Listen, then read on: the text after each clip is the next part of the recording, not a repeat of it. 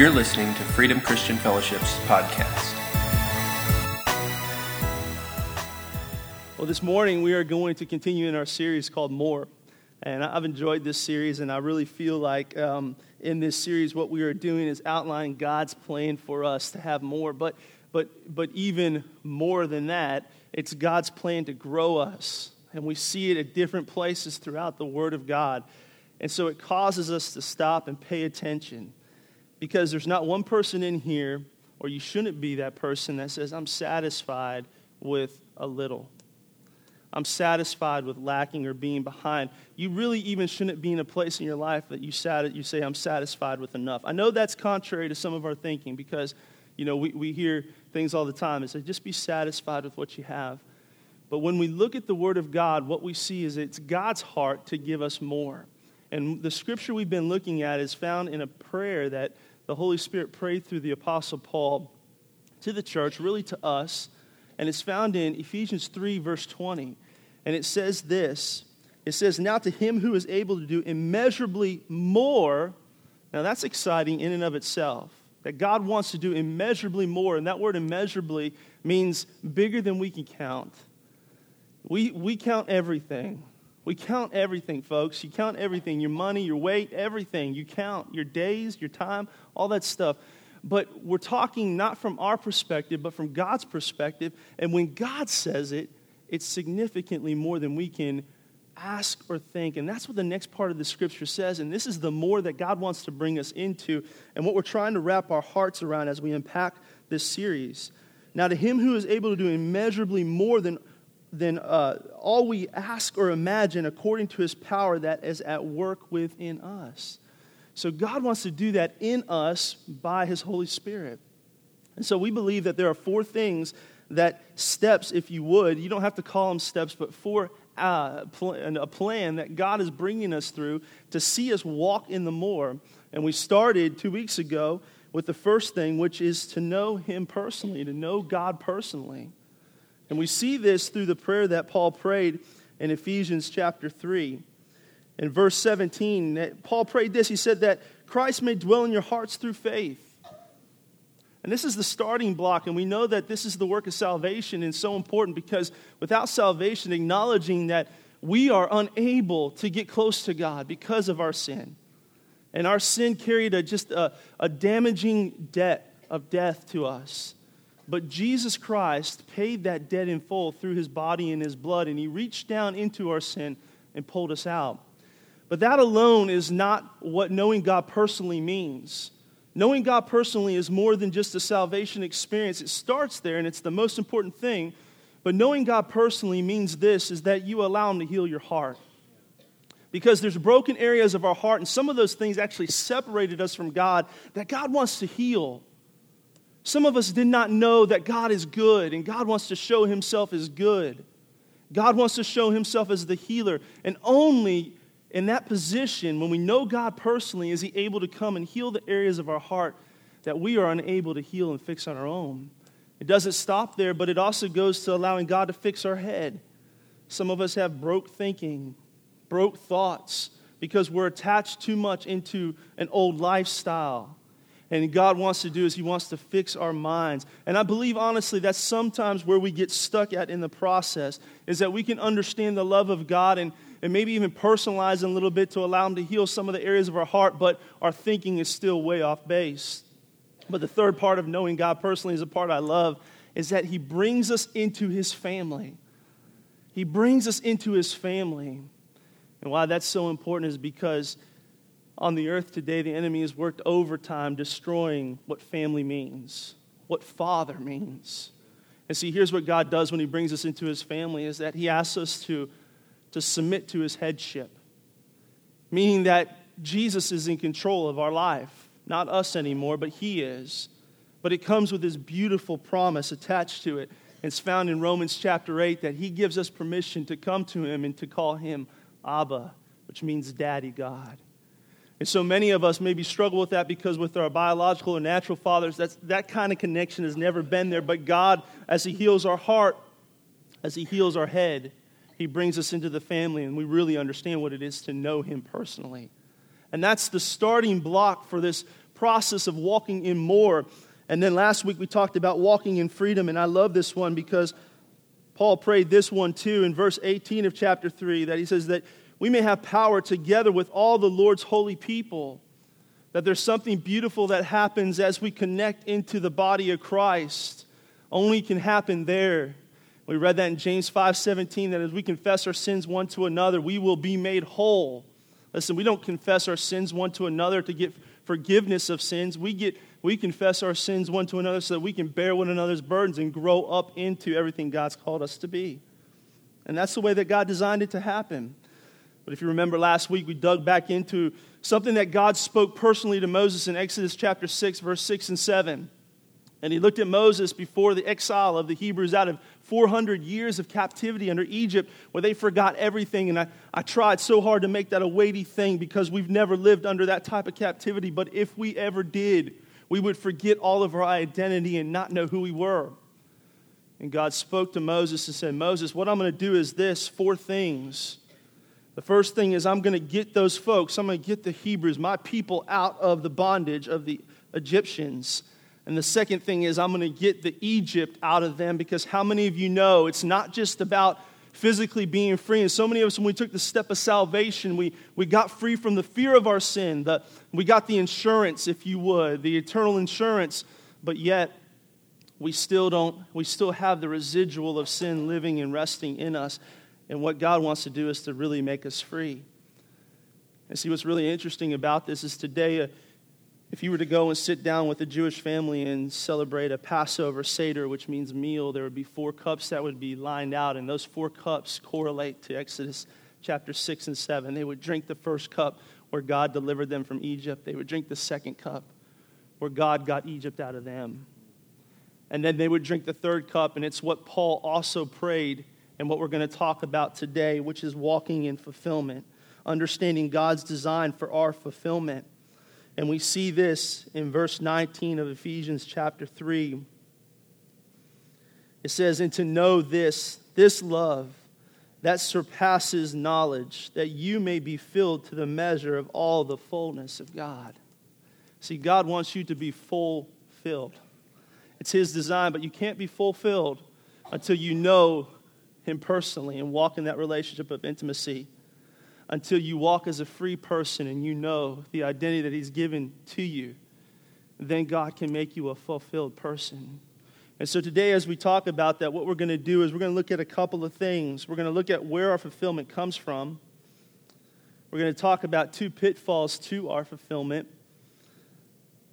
God's design for fulfillment. And finally, we're going to talk about how the rubber meets the road and how we do it because it's my hope today that every one of us gets a glimpse, gets this powerful revelation of our fulfillment and what Christ Jesus has called us. Because if we do, it will begin to change our life. It will begin to change our life. So let's just look at this. Let's start here, okay? So, where does our fulfillment come from? Where does our fulfillment come from? And we see the answer to this in Ephesians 4, verses 14 through 16. We're going to read in just a second. But it comes from understanding that we've been connected into God's body.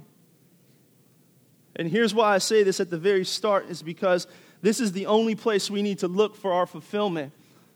If you call yourself a son or daughter of God, then stop looking for your fulfillment in things, in stuff, in relationships. Stop looking for your fulfillment in status in your workplace. Stop doing it. Stop looking for fulfillment in your relationship with your children or your relationship with your parents. Stop. It's not that any of those things are bad or wrong or God hasn't called you to, but if it's become the source of your fulfillment, then you will truly never be fulfilled. And so God reminds us again that where uh, fulfillment comes from, and as we define this and we begin to discuss this and unpack it, we have to understand that fulfillment comes from finding how God put us into his body, because that's where our fulfillment will come from. And in Ephesians 4 14 through 16, here we see this says, Then we will no longer be infants, tossed back and forth by the waves, and blown here and there by every wind of teaching, and by the cunning and craftiness of people and their deceitful scheming. Pause for just a second. Paul is talking here, and he's beginning to explain this is what happens when we don't understand fulfillment.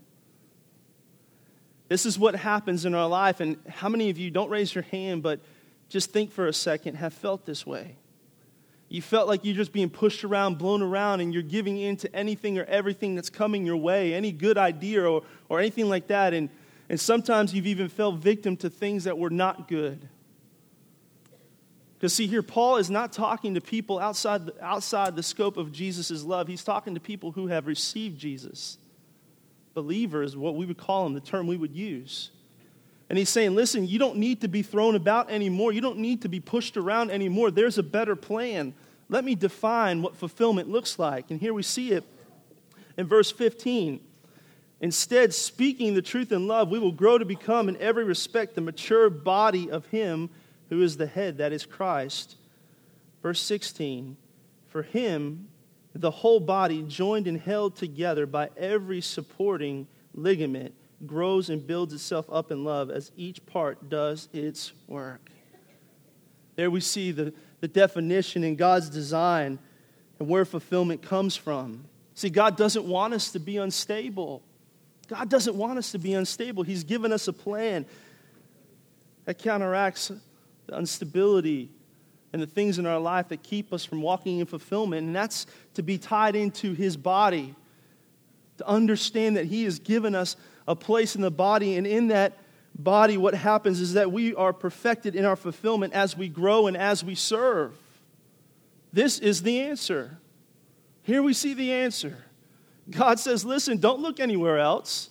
I didn't call you to be unstable. Here's what I'm going to do is I'm going to put you in the body and you're going to understand something. If you choose to agree with this, that where I put you, if you choose to look to me, keep your eyes focused on me, and to use the gift that I put in you to serve the others around you, you're going to grow up and become fulfilled.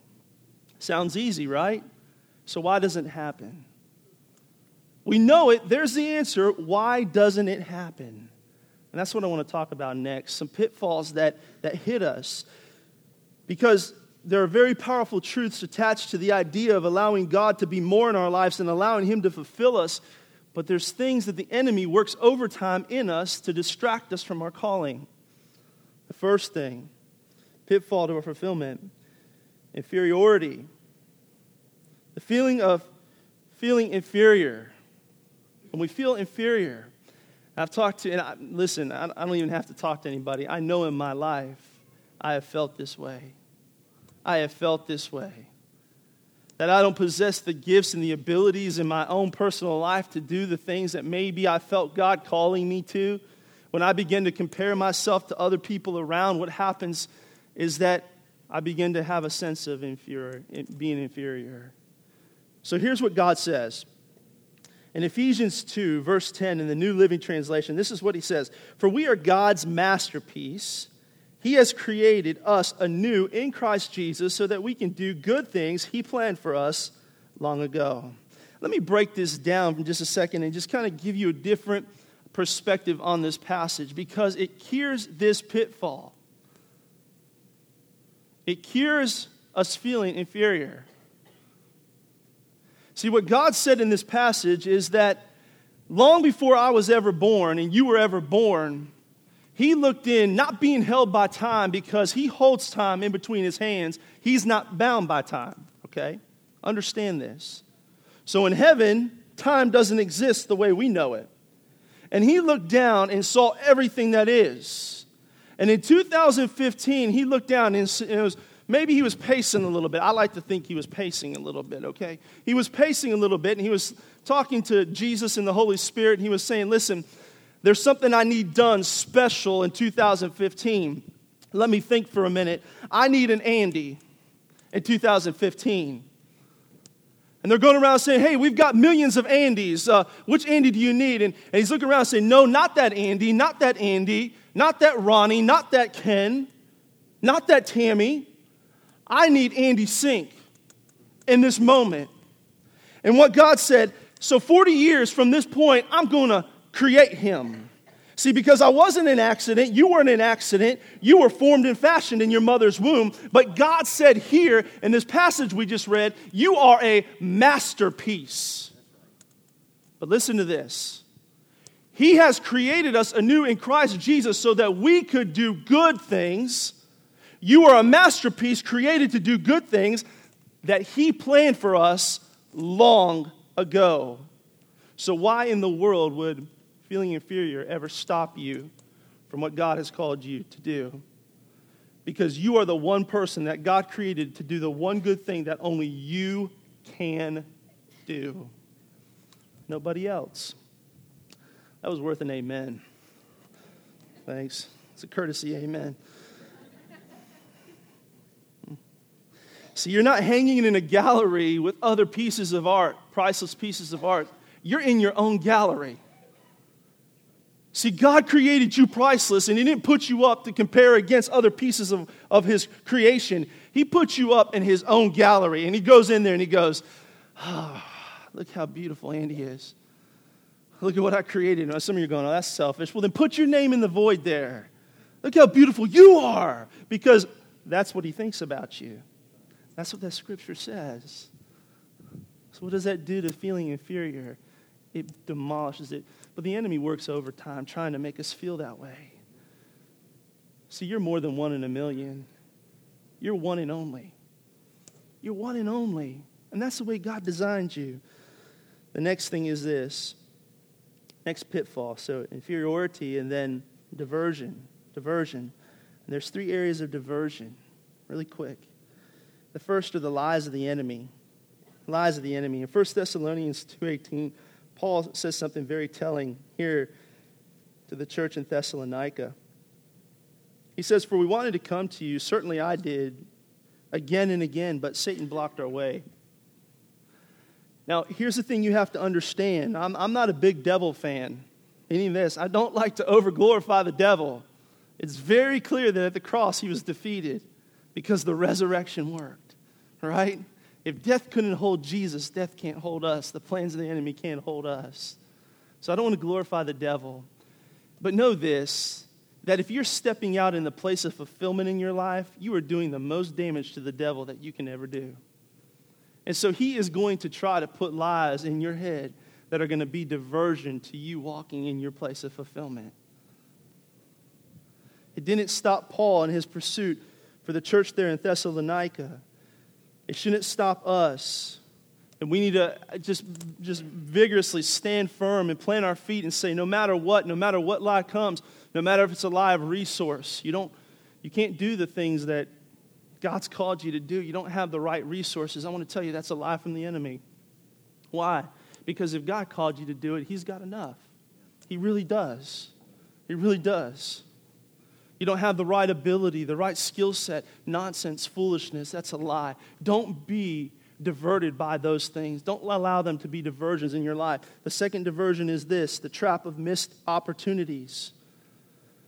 Romans 2 28 says this, and we know that in all things God works for those, works for the good of those who love him, who have been called according to his purpose. Again, I've talked to many people who feel like from different ages and, and backgrounds who feel like they've missed their opportunity. That they may be sensed to call it God in their life, but their opportunity has passed by. But I want you to listen again to this passage in Romans 2:28 because it says this, and it tells us exactly who is in control of our opportunities. Please, please, please do not ever fall into the pitfall of missed opportunities. God's not done working and, and, and moving through you yet. But the scripture that we just read says this it's God who controls our opportunities. He is working out good in your behalf continually. He does not stop at a certain age, He doesn't stop at a certain place in your life. He is continually working out good for you. And then we turn our eyes to the fulfillment that only comes through Christ Jesus. We begin to open up our hearts for those opportunities. We begin to see opportunity in front of us instead of missed opportunities. And finally, the third part of diversion is the fear that failure is final. That failure is final.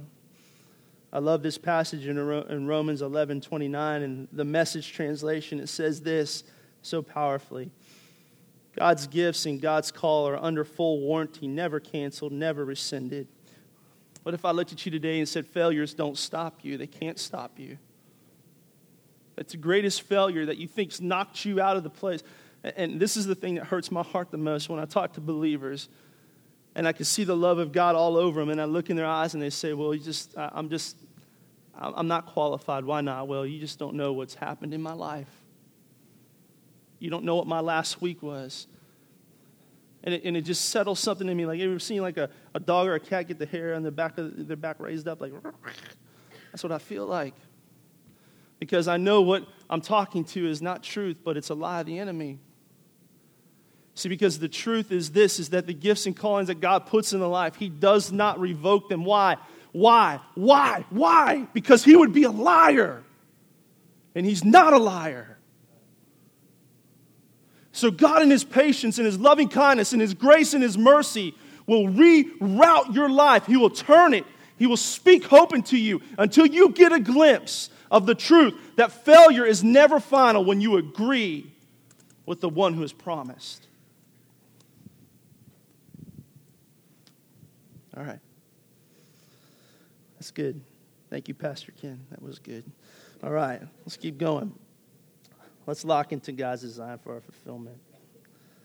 See, God's fulfillment, so understand this. We understand, but, and, and, we see some pitfalls.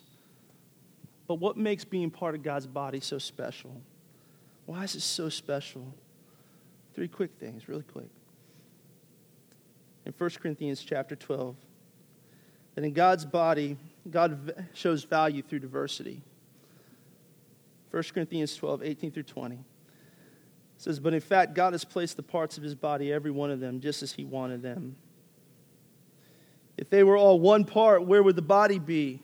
As it is, there are many parts, but one body. God values diversity. That means this is that he needs a lot of different people doing a lot of different things.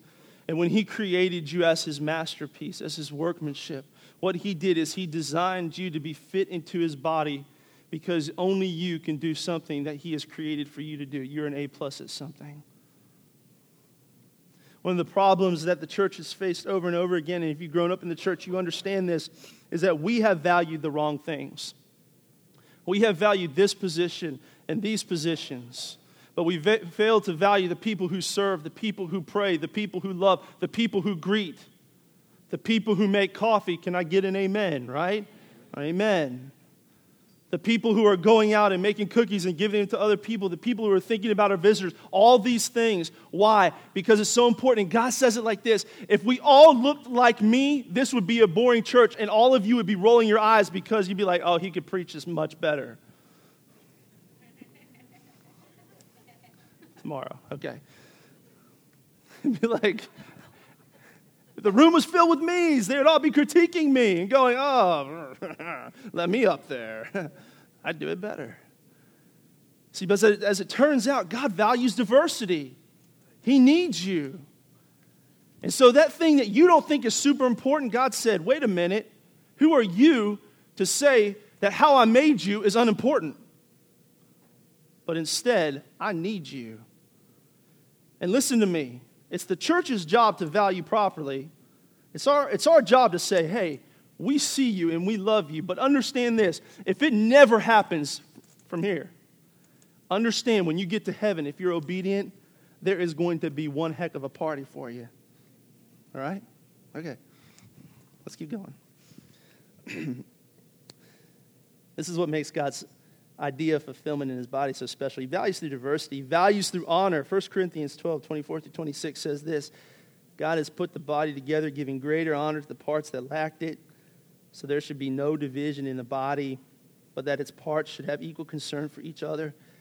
If one part suffers, then every part suffers with it. If one part is honored, then every part rejoices with it. Uh, a few weeks ago, about a month ago, I started doing um, CrossFit slash boot camp. And I got humbled very fast because I went to this class uh, in the morning thinking that I'm just really tough.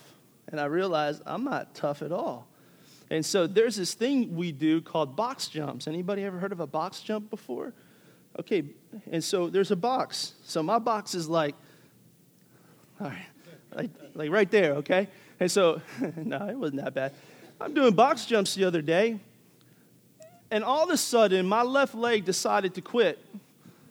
And so, what happened to me was just rather devastating, both physically and emotionally, because I wiped smooth out. But as I wiped out, my shin hit the corner of that box and shaved my leg and gave me a gash about this big, and I began to bleed. And I'm on the ground, and of course, my, my ego's hurt first, and my body catches up rapidly. But here's what did not happen the rest of my body parts did not look at my leg and say, dude, what's up? What the heck? Get us up off the ground right now. No, immediately my hands pushed my body up. I got up, I looked at it, I put my hand on there. Nor did my body go and say, Man, you are the weakest link in this body. What is wrong with you? We're going to cut you off and try to graft something else in right there. What I did was this is I looked at the box and in my body, I said, I'm not going to let this box defeat me, but instead, I squatted down. Somebody said, You did that because you didn't lift your legs up high enough.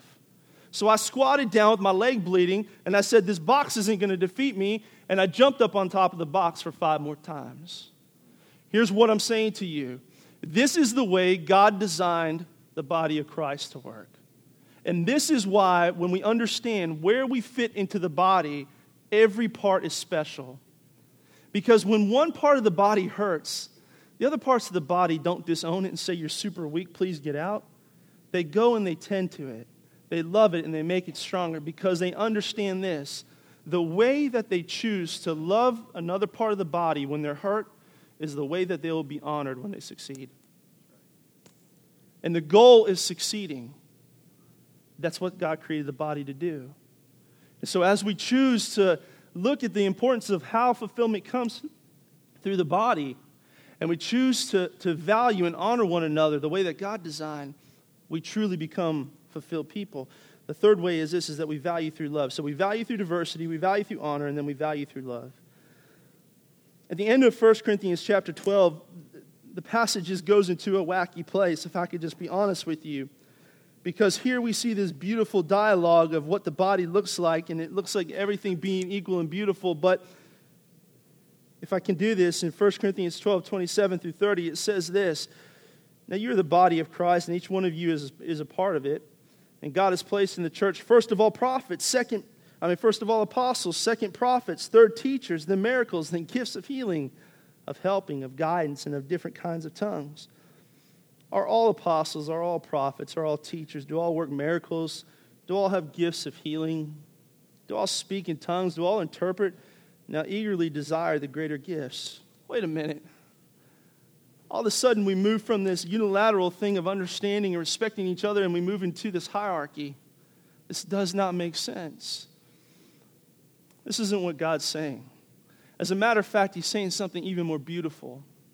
He's understanding the need in which the church becomes equipped and built up, and there is a need for apostles and prophets and teachers and pastors and evangelists and the positions God puts in the, in the body of Christ to train and equip. That's what Ephesians chapter 4 tells us, and we understand this.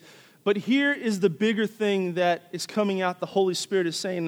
Let, let, let me go on and, and, finish this. In 1 Corinthians 12, verse 13, I mean, the last, the last uh, verse there, and into, into chapter 13.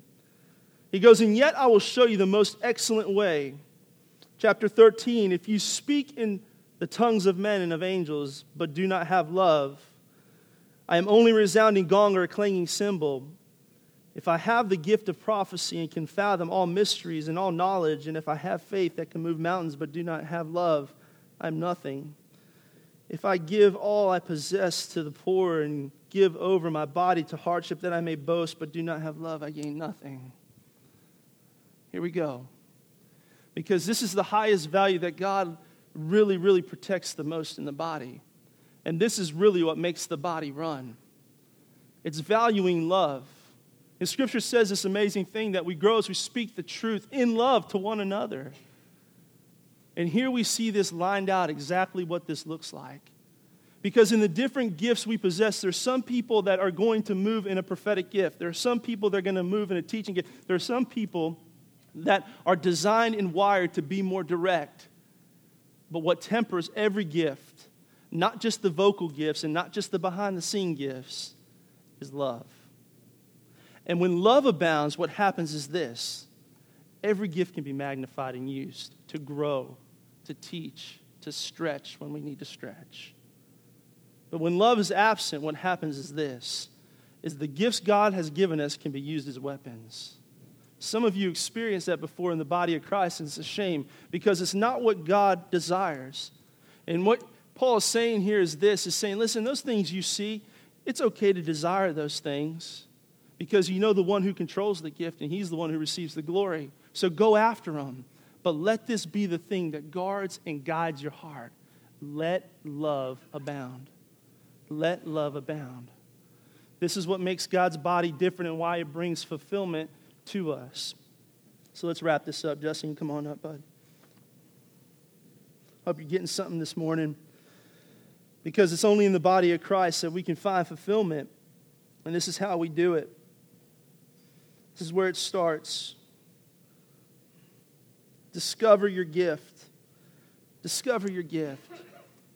It's okay if you're older and you don't know what your gift is. Maybe you sat in church for a long time. It's okay. It's our job to help you find that gift. But understand this that you were created special. Psalm 139, 13 and 14 says this You made all the delicate inner parts of my body and knit me together in my mother's womb. Thank you for making me so wonderfully complex. Your workmanship is marvelous. How well I know it. Listen, you are special. There is something special about you. Again, you are an A plus at something. In this church, what we've done is this is that we've designed a way to help you help you discover that gift, and it's called our growth track. And listen, I'm never a proponent of, of a system or a ministry unless it helps you do something that God has asked you to do, which is to find fulfillment. And the primary goal of the growth track is this, and it's going to start in October. And if you've never gone through it, and specifically if you don't know what fulfills you, how God designed you, how He created you, then you need to be there. You need to be in this, in this growth track. And it's designed for this sole purpose to help you understand who God called you to be to help discover the gift inside of you because when you discover that gift, it's the first step of walking in that fulfillment. Some of you this morning say, Well, I'm, I'm not very extroverted. I, I don't know. But what if I told you that maybe that's the way God wired you, and He's wired you that way for a very, very significant, important reason? Some of you say, Well, I'm just goofy. Uh, maybe God wired you that way to bring joy. See, but until you know, until you know, until you discover your gift, you're just going to wonder. You're going to bounce around, and maybe you're going to get jealous of somebody else's gift or get confused or be pushed around, like we, we read in Ephesians chapter, chapter 3 there. And God doesn't want that. And remember that it's only in Christ we discover our gift. And the second thing is this is that we have to develop our gift. And when you discover your gift, and maybe this morning you know what your gift is, but it's time for you to develop that gift. Because knowing, knowing your gift isn't enough to get you in the place of fulfillment. And the question you have to ask yourself is this is, is there somebody around me that operates in that gift that really is just knocking it out of the park? You need to get a picture of what that gift looks like optimally. Begin to develop those things, begin to stretch yourself. You know, I, I, my, my wife has this uh, uh, amazing gift. Like, this is, let me explain this to you real quick, all right? How many of y'all heard of Tom's shoes? Anybody heard of Tom's shoes? You buy one pair, they give a kid in some other part of the world that doesn't have shoes my wife can, if, if there's anything related to kids who don't have shoes getting shoes, my wife is going to bawl like a baby. It doesn't move me. I don't know why. It just doesn't do that. And my wife loves that. When we were in Los Angeles, um, the Lord put her in a position just miraculously. It was, it was crazy. School system there, 600,000 kids. Think of that. Come on, PNG ISD in Nederland. 600,000 kids in the LA, LA Unified School District. Powerful, powerful mission field. Man, come on. And in our little school there, that was part of that school district our kids went to, there was a Jewish lady who was a principal, and they had a PTA. And my wife started out in the PTA, and within the second year, she was the president of the PTA.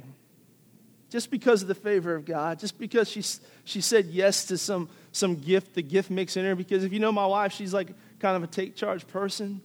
She doesn't like AZ, she likes B, C, D, E, F. You know what I'm saying? Like, I'm AZ. I'm like, we can do it, we can take the mountain. She's like, Do you got rope? I'm like, Do we need it? Yeah, okay, yeah, okay. All right. And so what happened was this is that Christmas came around and, and there was this guy in the church we were going to who took bicycles and, and rehabilitated bicycles to give to kids. She said, You know what would be awesome is if we took some of these bicycles, bought some bicycles. We found the kids in our elementary school that do not have anything for Christmas, and we make sure they get a bicycle this year.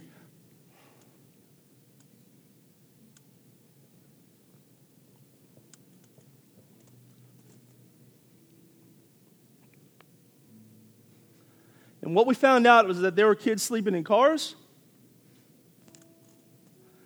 Kids who hadn't eaten, that count on their school for their only meal. That we were able to connect with just a simple, tangible way saying somebody loves you and Jesus loves you. But it took connecting the gifts and taking a step and saying, I know there are so many loopholes, so many obstacles that we're going to have to go over to do this, to step through and begin to discover your gift. What am I saying to you right now? If you know your gift, step out. Step out. Hey, failure is not final. If the only thing that's scaring you from stepping on your gift is failure, understand you don't hold your failure in your hand. Only God does. And He says it's impossible. Step out. Step out. Step out. And use your gift. Use your gift. Serve somebody. If you don't know where to step out this, this morning, but you say, maybe I have a gift, use your gift. I'm thankful for the people that just so quietly and just constantly just do things that they take and they, they show up. I'm thankful for gift bags that show up every week for, for people who I can get up just say, hey, if you're a guest here, somebody bakes bread and puts those together and puts those in a bag. What, how amazing is that? What's happening is that this is how we use the gift is that we serve the body when you pray you're serving the body you're using your gift when you encourage you're serving the body you're using the gift all right all right let's stand to our feet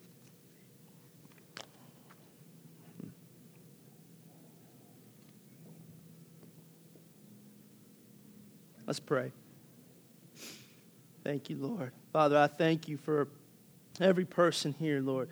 And I just want you to make uh, the altar right in front of you. Just what that means is this. If you don't understand what that means, you, sometimes we we call the front the altar where we come down and maybe you receive prayer from somebody here or ministry team or one of us or but I, I believe the Lord just wants to make the altar right where you are. Because I just believe the Holy Spirit wants to deposit just a real sense of fulfillment in, in every person's heart. And it comes just specifically through this truth that you are a masterpiece. That you are a masterpiece. Man, I, if, if we catch that revelation, watch out. Watch out. Because listen, it doesn't stop in here, it goes out past these walls. So let's just pray. Holy Spirit, I thank you in the name of Jesus right now. Lord, I do not care. I do not care. And I speak this very boldly what anybody's yesterday was like here. God, I do not care if it was the biggest failure that they ever faced in their life. God, in you, there's not a failure that limits us. So, Lord, I declare freedom from that in the name of Jesus. Lord, if there's freedom they need, Lord, in their mind or in their heart, in any position, God, just release that in the name of Jesus. But, Lord, let the significance that can only comes from knowing that you have created each one of us here as a personal masterpiece, as your workmanship. That you designed it for this very moment, Lord God, at this place, at this time on the earth, Lord, for it to be so, to do good works, God, that you created long ago for us to do, God, that only we can do. And so, Lord, let there be an active agreement right now between that truth and us saying yes to it, Lord, that we're going to step up into that revelation and begin to live as fulfilled people who acknowledge what you're doing in us, who acknowledge what you've called us to be, who are going to be fearless people that are not going to allow any kind of any kind of divergence, Lord God, to hold us back. Hmm. Hmm. Thank you, Lord. Thank you, Lord. Thank you, Lord. I just feel like the Lord's saying this just take your, take your eyes, take your eyes off of the impossibilities. Just take your eyes off the impossibilities and just begin to look up into Him. Just begin to look up into Him. Lord, thank you. Thank you. Thank you, Lord. Thank you, Lord. Thank you, Lord. Father, I thank you for what you've called this body to do. Lord, I thank you for what you've called this body to do, Lord. Lord, multiplied in the name of Jesus, we pray. Amen. Amen. Hey, listen, do me a favor before you leave. Just love somebody. Let's do what the body was created to do. Just love somebody. It's okay if somebody's not comfortable taking a hug, shake a hand. But before you leave, check out our life groups before you leave. Have a great week. We look forward to seeing you Wednesday for our time of worship and ministry.